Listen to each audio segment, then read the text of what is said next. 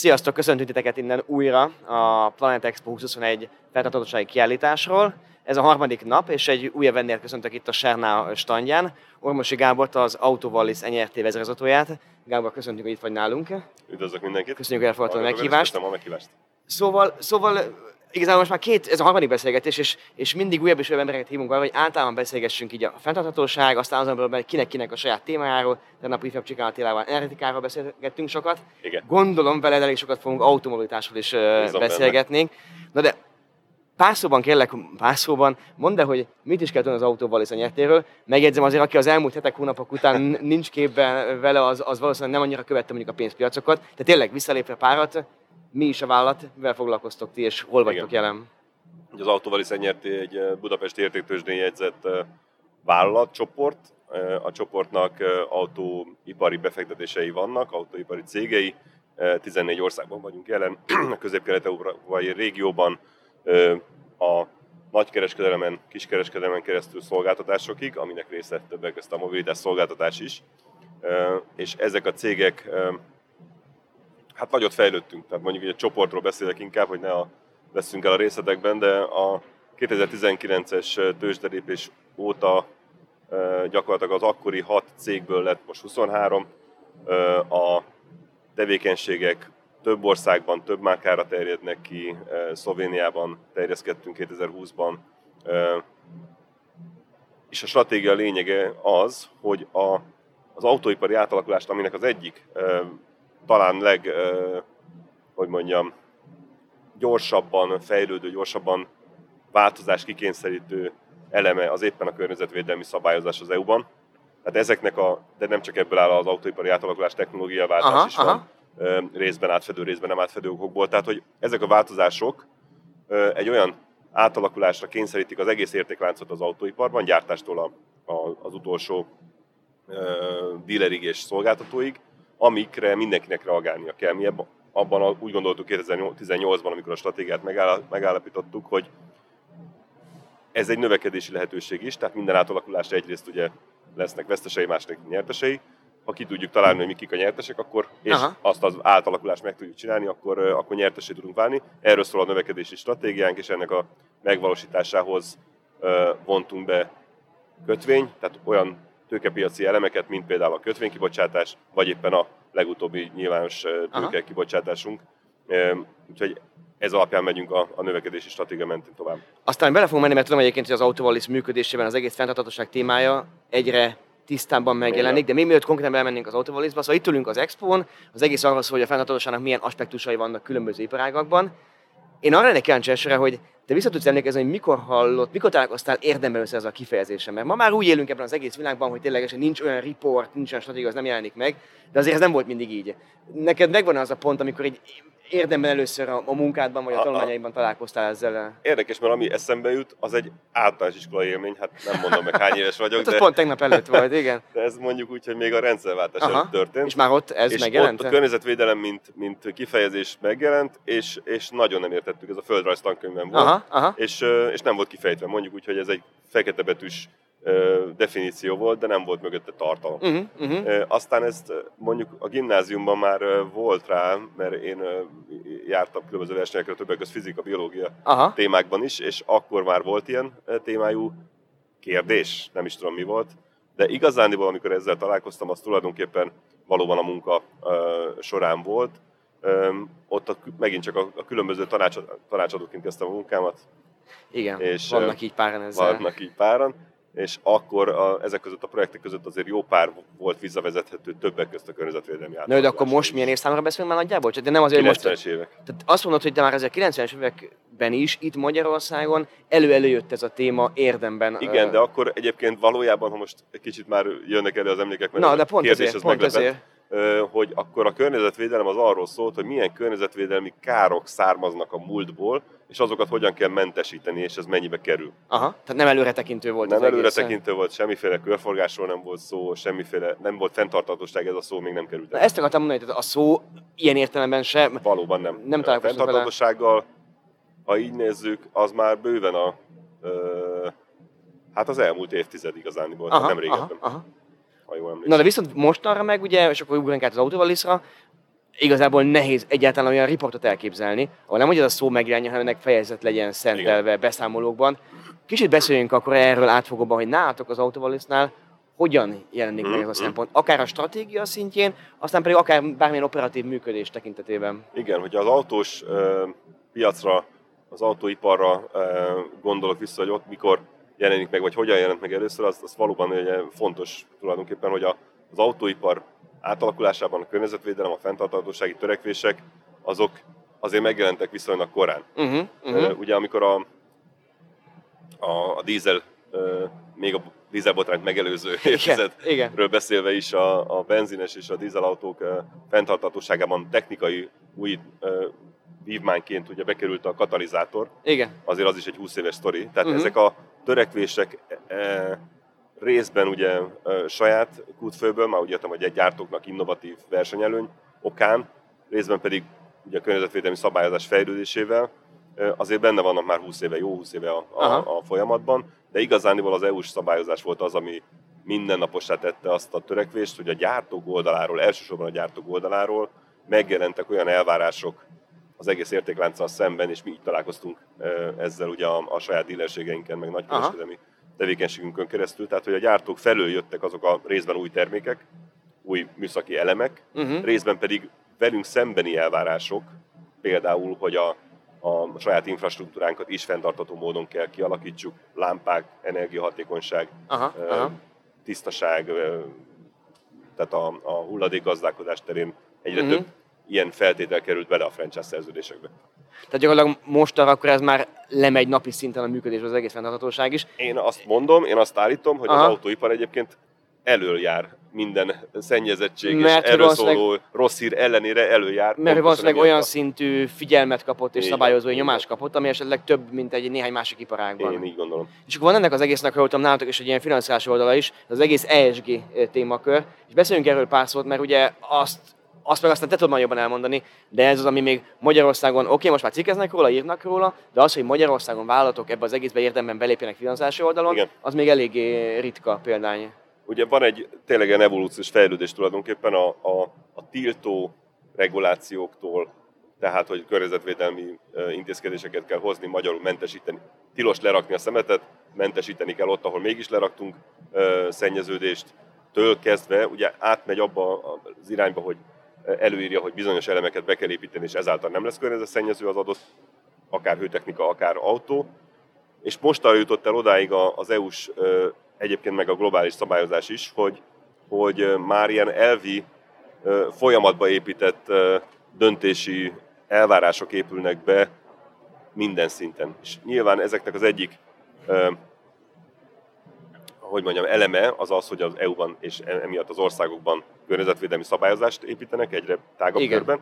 A másik oldala pedig az, hogy például a finanszírozó bankok, vagy például a befektetési alapok egyre nagyobb része tényleg, és ez már igaz Magyarországra is beszivárogva, hogy saját belső szabályaikban, döntési rendszereikbe építik bele a környezetvédelmi fenntartatósági elvárásokat, szempontokat, és most jut el odáig ugye majd a, a, az EU szabályozás, hogy ezt EU szinten standardizálva ö, írja majd elő, hogy mik ezeknek a minimum feltételei, mik a minősítési feltételei, Aha. mik azok a paraméterek, amiket ö, ahogy be kell ezt építeni.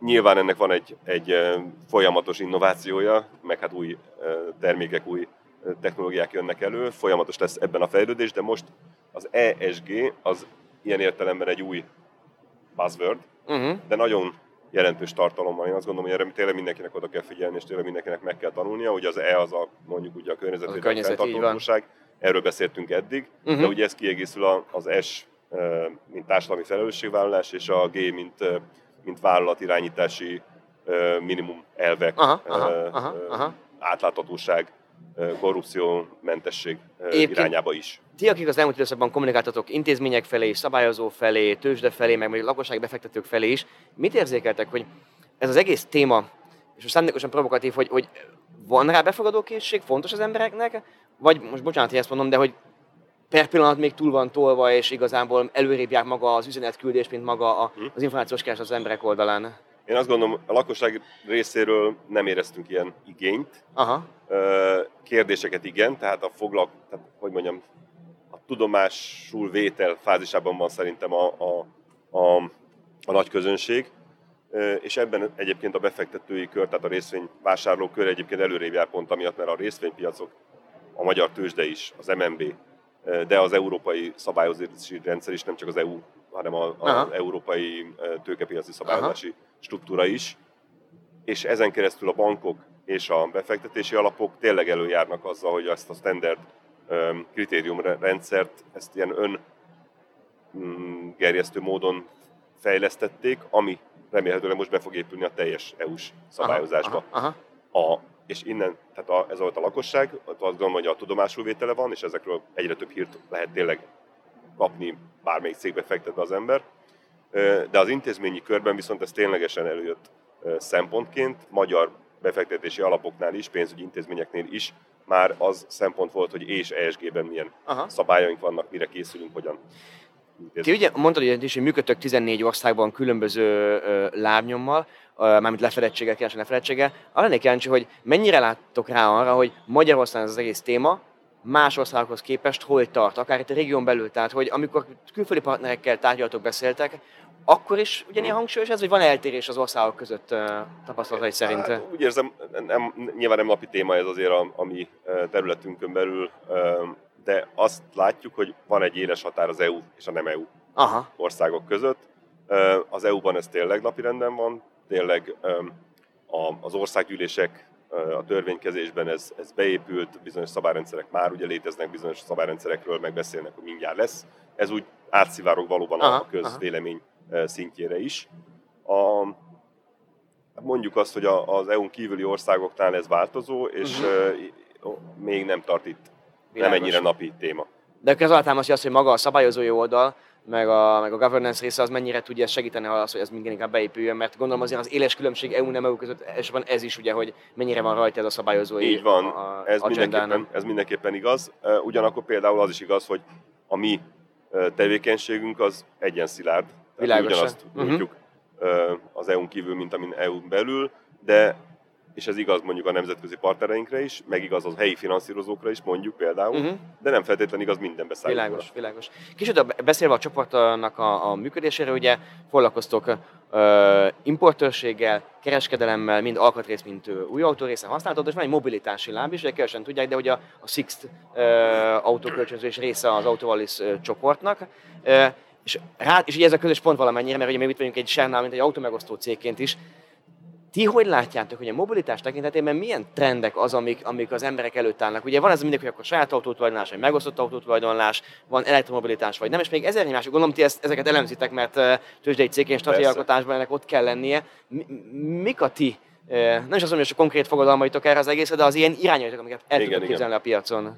Hát ugye egyszer valóban a 2018-as stratégiaalkotás során már végignéztük a világtrendeket, a magyarországi szereplőket, a saját gondolatainkat, elképzeléseinket, a saját kollégáink által generált ötleteket, és azóta még egyszer megtettük még tudományosabban, még nagyobb aha, léptékben aha. ezt a felmérést, és megerősödött az a elképzelés, ami arról szól, hogy a világ, most akkor az autóipar, az változik, és ebben van környezetvédelmi hatású átalakulás, van technológiaváltás, van egy konszolidáció magukban a márkák tekintetében, ugye a globalizáció eredményeképpen vannak átalakuló beszállítási láncok, ebből adódó struktúrák, maga az értéklánc lefelé is, tehát a nagyker kisker átalakul, de az egyik eleme ennek az átalakulásnak, vagy az egyik csomó pontja ennek az átalakulásnak az azok a fogyasztói igény és üzleti modellváltozások, amik azáltal álltak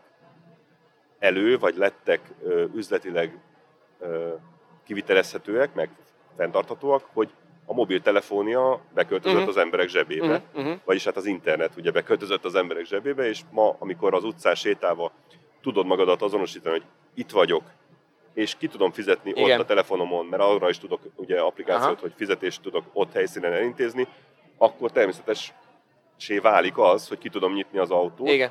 Igen. és valódi a felhasználók által kényelmi funkciónak tekinthető új lehetőségeket teremtett meg ez a technológiai alap. Aha. Ez kellett 20 év, tehát 20 éve volt már ilyen ötlet, csak az akkori technológiával, Más az akkori mobil internettel nem lehetett még ö, sem kényelmesen, sem pénzügyileg rentábilisan ö, fenntartani ezt a rendszert. Mára ez odáig ö, fejlődött, hogy ez készségszint, szinte, tehát ez belépő pont. A kérdés az, hogy ebből milyen üzleti ö, ajánlatok, milyen előnyök tudnak származni. Miért jó az nekem, hogy ki tudom nyitni az ismeretlen autót, ahelyett, hogy a sajátommal mennék Mhm, mindenhova. mhm, mhm. És azt látjuk ebben, és ez a várakozásunk akkor a stratégiai időtávon is, hogy, hogy ezek dinamikusan fognak fejlődni.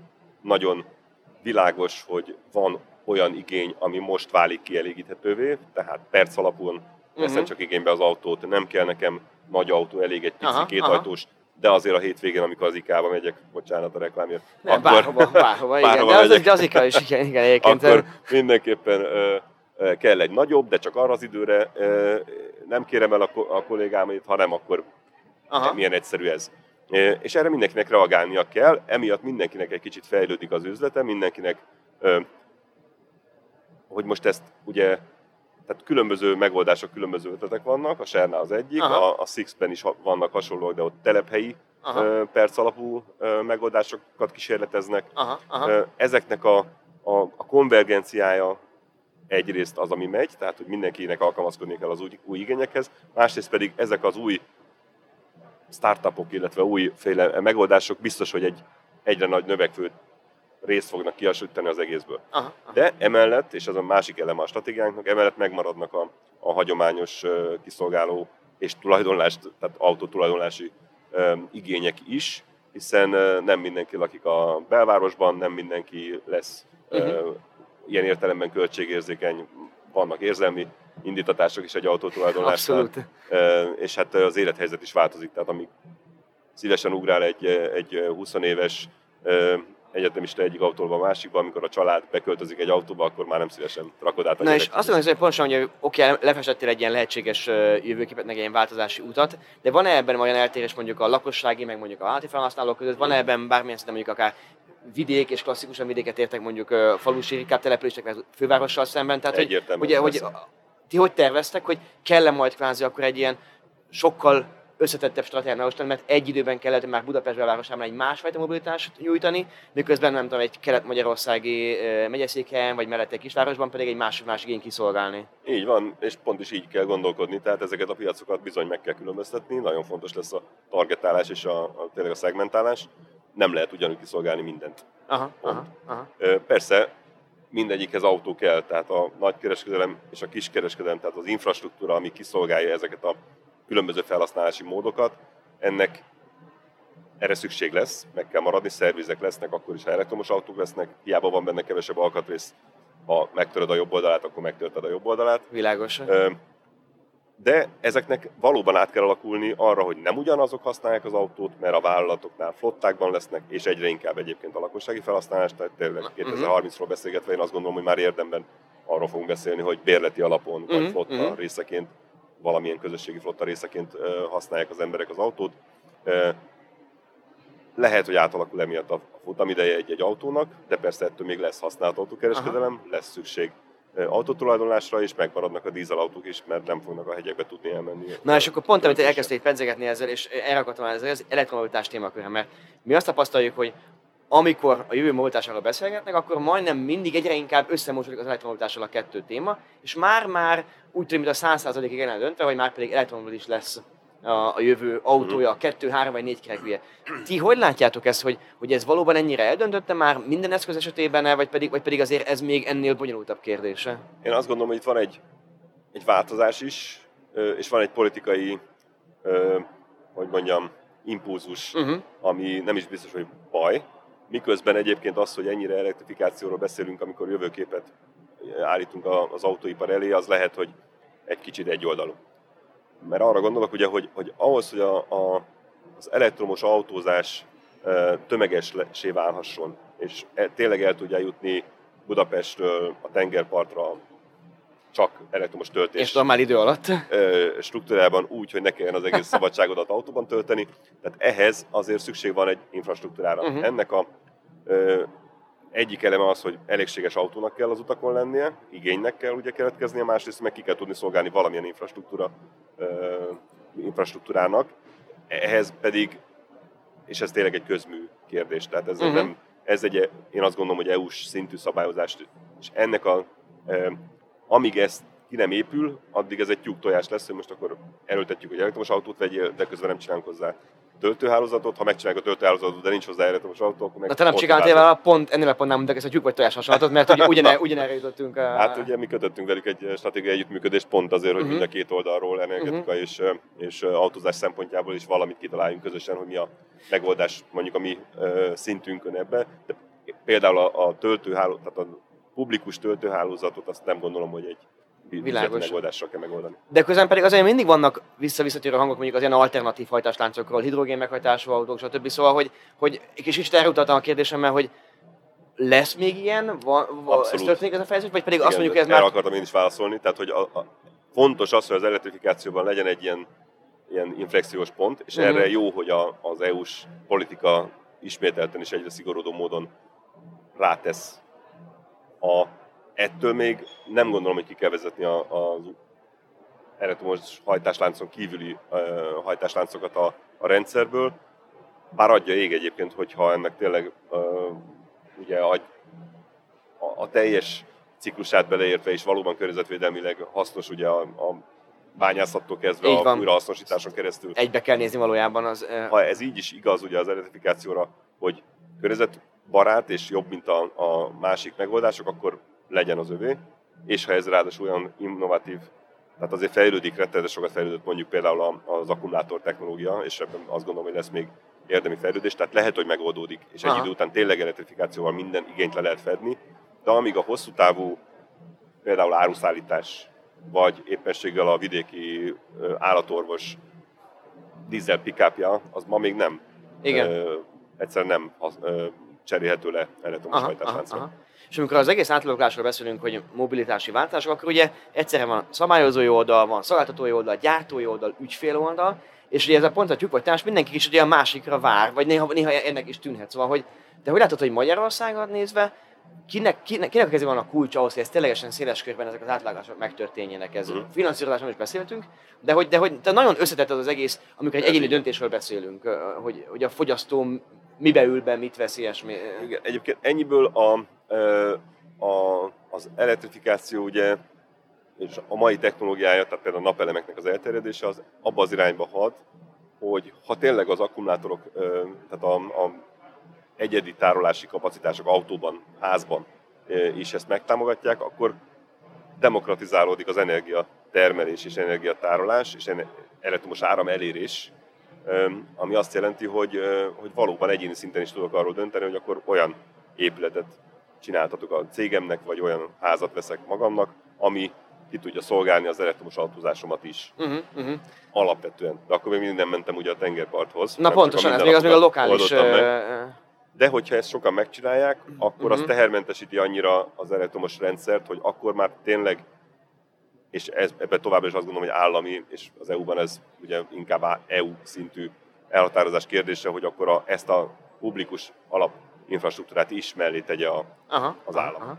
A másik, amit csak hogy beszéljünk róla pár szót, az, az egész ez a megosztott eszközhasználat. És nem csak a négy keréken, hanem igazán bárhány keréken is, de gondolom ezt is nézitek, hogy ez, és utaltál már te is többször, hogy e tekintetben megint csak fogyasztói, szabályozói vagy kínálati oldalra, maga a szolgáltatói oldalon, de hogy látod, hogy, hogy hasonló, hasonló, vajon hasonló tyúktojás dologról beszélünk-e, vagy igazából ez már itt van, és ez már nem lehet visszafolytani az, hogy egyre több és több lakossági vállalati felhasználó fog elmenni mobilitás esetében a megosztott eszköz használat irányába? Tehát ez itt van, tehát az nem kérdés, hogy ez, ez de, de hogy más skálában van itt? Mert most, én, ugye most uh, itt ülök Sermáként melletted, uh, de, de, ugye az a közös pont bennünk, azt nem mondtuk az elején, hogy az anyavállalataink, az, az anyavállalatunk az közös, Igen, így van. a Valis csoport részei vagyunk, de valójában egymás mellett uh, működünk. De azért itt van a Sernál, van még kettő másik szolgáltató is, de azért azt látjuk, és ezt az ügyfelek is láthatják, hogy azért ez még bőven egy felfutó Abszolút. fázisban van. És, de mi... ezt gondolom, hogy ez felfutó. Aha, hát aha. Ennek nem, nem, van egy korlátja, mert valószínűleg ez is ugye függ az autók árától is, tehát megint csak a akkumulátor technológiájának a ilyesmire, fejlődésétől is, illetve ennek a támogatási rendszerétől, megint csak a töltési infrastruktúrától. Tehát én azt gondolom, hogy ennek a, hogy bármilyen meglepő, de emögött a, az autóipari átalakulás mögött és az EU-s szabályozás mögött rendszer van. Tehát azért lássuk be, hogy... Ezt mondtad, hogy bármilyen meglepő. Hát, ugye nehéz átlátni, mert Igen. tényleg bonyolult rendszer, és mondjuk az EU-s döntési em, szituációkat azért nehéz kívülről e, nyomon követni, de, de valójában most már, a, e, és szerintem egyre tisztábban e, egy irányba mennek a, a, a, ezek a fejlesztések, és ennek az egyik következmény az tényleg az lesz, hogy ha lesz infrastruktúra, ha lesz energia mögötte, tehát Mhm. ténylegesen lesz előállító, akár ugye üzleti alapon, akár magán alapon, és lesz felhasználó, mert egyszerűen a darabszám miatt, de valójában még az erre épülő új technológiák miatt olcsóbbá válik maga az elektromos autó, mint akár a dízelautó, Uh-huh. és ennek megint szabályozási kérdései is vannak Abszolút. De vannak ténylegesen piaci hatásai is, tehát a, a, a növekedés, és ez igaz az autó megosztó típusú üzleti modelleknek a nyereségességére is, hogyha átlépni egy adott skálát, uh-huh. akkor ténylegesen olcsóbbá tud válni, és ténylegesen versenyképesebb tud lenni, mint mondjuk egy autóbérés, Aha, hagyományos aha, autóbérés adott szituációban, nem minden szituációban. Tehát én a, a belát, általam belátott időtávon mindenképpen azt feltételezem, hogy, hogy ezek egymás mellett fognak élni, és küzdeni fognak. De a növekedés az autó megosztásban abszolút benne. Na és akkor megérkeztünk igazából erre, erre mindenkitől megkezdeni a záró kérdést tulajdonképpen, de hogy mind vállalatvezető, vagy mind magánember is, neked milyen ilyen mérőszám, vagy ilyen jelenség van a fejedben, te hogy fogod lemérni azt, hogy vajon Magyarország érdemben halad ebben változás, mert most beszéltél mobi- mobilitás tekintetében, van-e bármilyen olyan konkrét mutató, vagy egyáltalán egy ilyen, azt mondod, hogy na, ha ezt, ezt látjuk, nem tudom én, 2030 környékén, akkor tényleg érdemben előre haladtunk ezen az egész úton. Én nem tudom ezt egy számban Akkor, sűríteni. akkor, vagy, vagy egy, ilyen, egy ilyen érzetre, hogy hogy fogod tudni ezt akkor visszamérni magadnak? Hát ugye azt érezzük már most is, hogy mondjuk például, ha a saját autóértékesítési összetételét, tehát az összetételét nézzük az autóértékesítésnek, azon belül a, a plug-in hibridek már egész több ö, számjegyű százalékot tesznek ki, És ez növekszik ilyenben és folyamatosan. ez folyamatosan dinamikusan Aha. növekszik, és most már mindjárt elérik ezt a szintet a sima, tehát csak elektromos hajtással bíró autók is. Amint ez az ügyfélkör növekszik, ennek az igényei is Egészen nyugodtan. Nem akarsz kiukadni. Az, az élőzésnek a velejárója az, hogy... eh, De a víz is nagyon-nagyon finom a Planet Expo-n, úgyhogy... eh, Ugyanez volt min- reggel, minden- millás, jazzy, millás, reggel. Akkor majd ilyen, média, bírtam majd, ilyen média napod van. És, Amúgy már lassan minden nap ilyen. Szóval ott tartottunk benne, hogy a, beszéltünk hogy a, az eladáson belüli hibrid és a teljesen elektromos Igen. arányoknak a növekedéséről. Azt mondta, ez lehet egy ilyen mutatószáma neki. Ugye a hibrid saját példámon, mert én is azt vezetek, nagyon jó belépő abba, hogy az ember megérezze a, a, az elektromos hajtásnak a előnyeit, Meg, a hátrányait, igen, és az elektromos hajtás, tehát a töltés ö, kihasználhatóságának ö, a, a korlátait és az előnyeit. Tehát, hogy ma az előző hibrid autómnál az volt a, az volt a konklúzióm, hogy ez nagyon messze van. Ezt most egy jóval magasabb akkumulátorkapacitású és egyébként gyorsabban töltődő autóra tudtam lecserélni. Még mindig használom rendszeresen a, a benzines motort, persze. de igazándiból a mindennapjaimban már rutin az, hogy töltőn van munkahelyen, töltőn van otthon, és gyakorlatilag a, a hát olyan három liter körül van az átlagfogyasztás, mert ugye Igen. tényleg csak ritkán kapcsol be a Igen, benzinmotor. igen, igen. Tehát épül be az én igényeimbe is, és legközelebb már lehet, hogy ki merek próbálni hosszabb távon is egy kicsit a szót. Elektromos autót. Addig, csak azt mondom, hogy, ugye, hogy a kö- annyi a különbséget, hogy én egy, én egy teljesen elektromos autóval járok, de ugye azért az tény, hogy egy ilyen intenzív városi használat mellett is, ember családi logisztika, munkalogisztika, Igen, igen. azért ez egy folyamatos előretervezést igényel. Tehát Ez ugye am- amikor nincs hibridnek a lehetőség, hogy ha majd akkor, akkor mondjuk kvázi a, ben, a belső égési motor rásegít, az én azt tudom mondani azért, hogy ez, az ember mindig ilyen három nap előre gondolkodik, Igen. és azt mondja, hogy na most akkor kell-e Hol- beignatom a hol töltést, fogok és hol megállni? kell benne a töltés, és még szerencsés, mert ugye akár az irodánkban Igen, is van, igen, vagy igen. te- tehát ezt meg tudjuk oldani, de még így is az van, hogy akkor az ember előre tervez, most télen ez egyébként duplán így van, mert az ember látja, hogy hogyan azért csökken valamilyen a hatótáv, tehát hogy átalakítja még egy, még egy intenzív autóhasználat mellett is az embernek a mindennapi mobilitási tervezési igényét is. De hogy ez szerinted ez reális-e, hogy emberek százezerei fognak az autós mobilitásban, biztos, hogy nem, tehát, tehát mivel jár az, hogy ők ezt, ezt, ezt a szokást átvegyék és maguk élet tegyék Igen. az, hogy máshogy kell, eddig mentem, ott a benzinkút és megtankoltam az autót. Hát ugye volt már egy ilyen váltás, mondjuk legalább egy ilyen váltás volt az emberi történelemben, tehát amikor a lovakról átálltak a benzinhajtású gépjárművekre, az egy elég komoly infrastruktúrális és mindennapi uh, élet uh, beosztás Igen. különbözőséget jelentett, és ez, ez be fog épülni. Tehát ez, Aha. én ezért gondolom, hogy a stratégiai időtáv az tényleg, tehát a, ennek az a stratégiai időtávja az tényleg 10-20 évek, mert generációváltás is kell hozzá, nem azért, mert, a, mert én már nem tudom megtanulni, hanem azért, mert nekem is öt évbe telik, hogy megtanuljam. Világos. Hogy, hogy ezzel merjek mondjuk egy tengerparti nyaralást is megtervezni, ne csak uh-huh. a, otthonról a munkahelyemre. És ebben azért, azért az, a, a magának a, az eszköznek, a technológiának a fejlődése is sokat tud még lendíteni. Ugye a hírek arról szólnak, hogy mind a töltési sebesség, a mind, a, mind a hatótáv maga, tehát a tárolási képesség is lényegesen tud még javulni a következő néhány éven belül. Tehát uh-huh, ezek a technológiák uh-huh. már kísérleti fázisban vannak, és hát remélhetőleg rentábilisan meg fogják tudni a tömegtermelést oldani. Tehát akkor csak vázi lekerekítve, ha jól értem, akkor az autóval esetében az a célotok, hogy az összes ilyen váltást lefedjétek, és ha még nem is dölt el minden 100%-ig az irányokban, de kvázi az autóval ott legyen a, az értékesítés, a szervezés, meg még a mobilitás, mobilitás tekintetében is azon, hogy, hogy ami történni fog, abban legyen neki érdemi piaci, piaci jelenléte. Egyel aktívabb, tehát a, a követő e, mód mellett, ami eddig tényleg jellemző volt, tehát ha a gyárak azt mondták a franchise szerződésben, hogy már pedig tessék hőszigetelt ablakot felrakni és energiatakarékos lámpát, akkor megcsináltuk. Mára ott vagyunk azért, hogy, és még nem is vagyunk az ESG szabályrendszeren belül, hiszen ennek a kiépítése indult el nálunk, ez egy két-három éves folyamat, Aha. az ESG minősítést meg lehet szerezni. De a, a mindennapi döntéseinkben a saját zöld finanszírozási keretrendszerünkön belül már proaktívak vagyunk, és magunk is keressük a lehetőséget, például infrastruktúrális Aha. beruházásoknál, hogy a, tényleg a lehető legjobb technológiákkal valósítsuk azt meg, és éppen a napokban, konkrétan tegnap előtt adtuk át a, a Jaguar Land Rover szalont a Váci úton, az újat, ez januártól lesz majd a, a, a lakosság felé is, vagy a megrendelő felé is nyitott. Minden igénynek minden igényt kielégít ilyen szempontból is, és nem csak a Jaguar Land Rover igényeit, hanem, hanem általában aha, a aha. legfenntartatóbb megoldásokat tudtuk beépíteni a, a szennyvízkezeléstől kezdve tényleg az energiagazdálkodáson át. Szuper. Nagyon szépen köszönöm, Gábor, itt volt, és tudtunk ezekről beszélni. Köszönöm az látszik, hogy uh, ahogy mi sem, gondolom, ti sem fogtok mutatkozni a következő negyed években, meg teljes években. Sok sikert kívánok nektek.